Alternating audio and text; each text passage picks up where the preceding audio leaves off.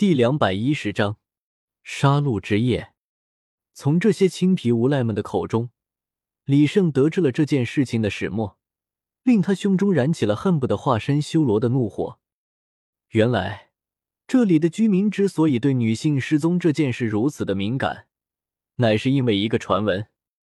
在平时，这迷失森林是进去了就出不来的，但是在秋季的时候，只要将一些女子献祭给迷失森林，那么他们就能够安然的进入和离去。那森林里用之不竭的资源就会任由他们采接。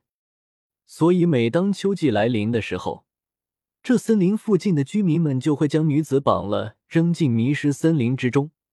等到第二天，那些女子都会不见踪影，而他们也能够安然进入迷失森林之中，肆意的搜刮。刚开始，他们还是用的各自本庄内的女子，到了后来，也不知道是谁开了头，这些村庄里的居民就会想方设法从外界骗来女子，然后献祭给迷失森林。按理说，这女子的失踪案定然会惊动这里的城主，但是因为这些村庄相比其他的地方富裕很多，相应的贿赂也多了不少，更何况还有不少从这里走出的魂师在一直帮衬着，这才让他们一直做着如此丧心病狂的勾当。大哥，我们该说的都说了，能让我们走了吗？这些混混感受到了不对。李胜的眼神也太吓人了，但是李胜不说，他们也不敢走啊！你们赶紧给我滚！我劝你们赶紧离开这里。如果你们敢走漏任何消息的话，我敢保证，就算是封号斗罗也救不了你们。李胜强压着怒气，他知道即使自己杀了他们也是没有用的，只要这里还有人在，那么这种事情就一定还会发生。我说呢。怪不得这里怎么有那么多的狼道，感情全是这帮人给弄出来的。李胜越想越气，这些人已经不配称之为人了，他们都已经被贪婪所支配了大脑，全数成为了欲望的躯壳。看来今晚又要大开杀戒了。李生微微一叹，他虽然清楚暴力解决不了问题，但是只要能解决一时，那就是好的。最起码，他释放出了心中的怒气，而这些人渣也遭到了毁灭性的打击，从而拯救不少人。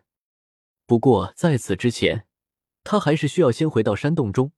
他出来的时间已经很长了，再不回去，他还真怕胡列娜会不会一时冲动做出什么傻事来。顺着来路，李胜返回了山洞之内，而胡列娜早就已经等得不耐烦了。在这里既不能动，还要小心注意狼道会不会过来，这让他有些神经质了。你怎么才回来？我都差点忍不住去找你了。听着胡列娜埋怨的声音，李胜并未在乎，而是向他讲述起了自己一路上的见闻。在得知这里的狼道数量之后，其实胡列娜就已经想要打退堂鼓了。这么多狼道已经不是他自己就能解决的事情了。更何况，外面还有一个更为恐怖的狼道王者的存在。关于外界村民们的事情，李胜并没有告诉他，而是打算亲自动手。毕竟胡列娜站的是武魂殿的角度，很难保证他会不会一时慈悲心发作，从而阻止李胜。虽然他肯定是阻止不了，但是也很麻烦，不是吗？你先回去，我再去探听一下这里的状况。胡列娜自是不依，但是李胜说完就嗖的一下钻入了地下，这让他满腹的牢骚都憋在了嘴巴里。是夜，月明星稀，皎洁的圆月照耀着大地，天空中万里无云，实在不是一个好的时机。但是这却完全抵挡不了李胜的杀意。莫说是夜晚了，哪怕是白天，他也敢杀个痛快。杀戮时间到。李胜嘴角裂出冷笑，闪身进入了一处村庄。这里正是白天的时候，要带人来抓他的村子。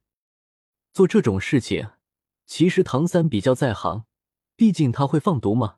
不过李胜也差不了多少，就是了。李胜是放出了自己所能释放出的所有分身，并向他们下达了指令，那就是一个不留。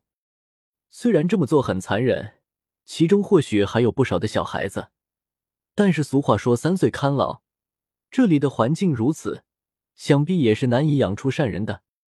对于孩童，李胜还是有一些优待的，只要没有觉醒过武魂，李胜还是会放过他们的。虽然大人死了，这些孩子定然也是活不了的。不过，如果及时通知武魂殿的话，想必武魂殿为了维护他们的名声，还是会选择接受这些婴儿的。这里可不仅仅有这些村子里的人，每个村子还囚禁着一些被他们拐来的女人。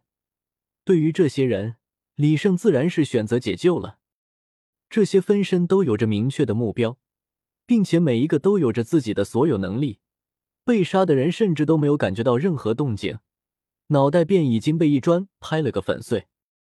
暗杀在有条不紊的进行着，这村庄里已经关押了三名年轻女性，如今已经被全数救了出来。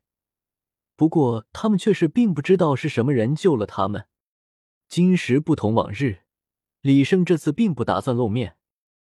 一切都进行的很顺利，虽然这村里也有魂师，但是这些魂师的等级并不高，同样也是一砖的事。解决完这一处，李胜还要前往下一处。说好了今晚要大开杀戒，怎可半途而废？虽然屠杀平民十分的不人道，但是李胜还是如此做了。对于一些特殊的罪恶，他的容忍度乃是零。今晚。月亮也被染上了血色。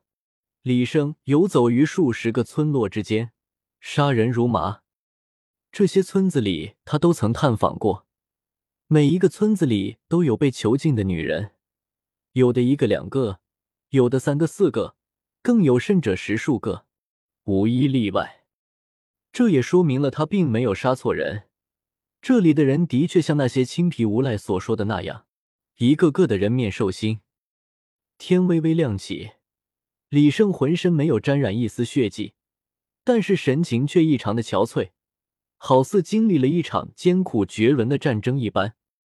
四十六个村落，三万八千六百三十二人，我这算是什么？屠夫吗？李胜伸出双手，仔细的看了起来，双手洁净无瑕，可他却好似看到了那刺目地红。闻到了令人作呕的血腥味。虽说他没有亲自动手，但是那些分身都行动，他可是看得一清二楚，感同身受的。四十六个村落，他共救出来二百多人，没有被他杀死的儿童也有着上千之数。这些儿童俱是没有了父母，俱是被他亲手所杀。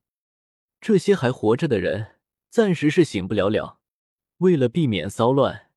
李胜也很贴心的，每人赏了一砖，让他们好好的睡了过去。李胜在原地沉默了一会儿，他不知道为救两百人而杀数万人是对是错，但是至少他心里痛快了。李胜向着森林走去，生活还要继续，希望这件事能为这里的人带来一些敬畏吧。在临走之前，他利用口香糖的能力。嚼出了一只巨婴，让巨婴为武魂殿带去了一份特殊的信件。想必要不了多久，武魂殿就会来人了吧。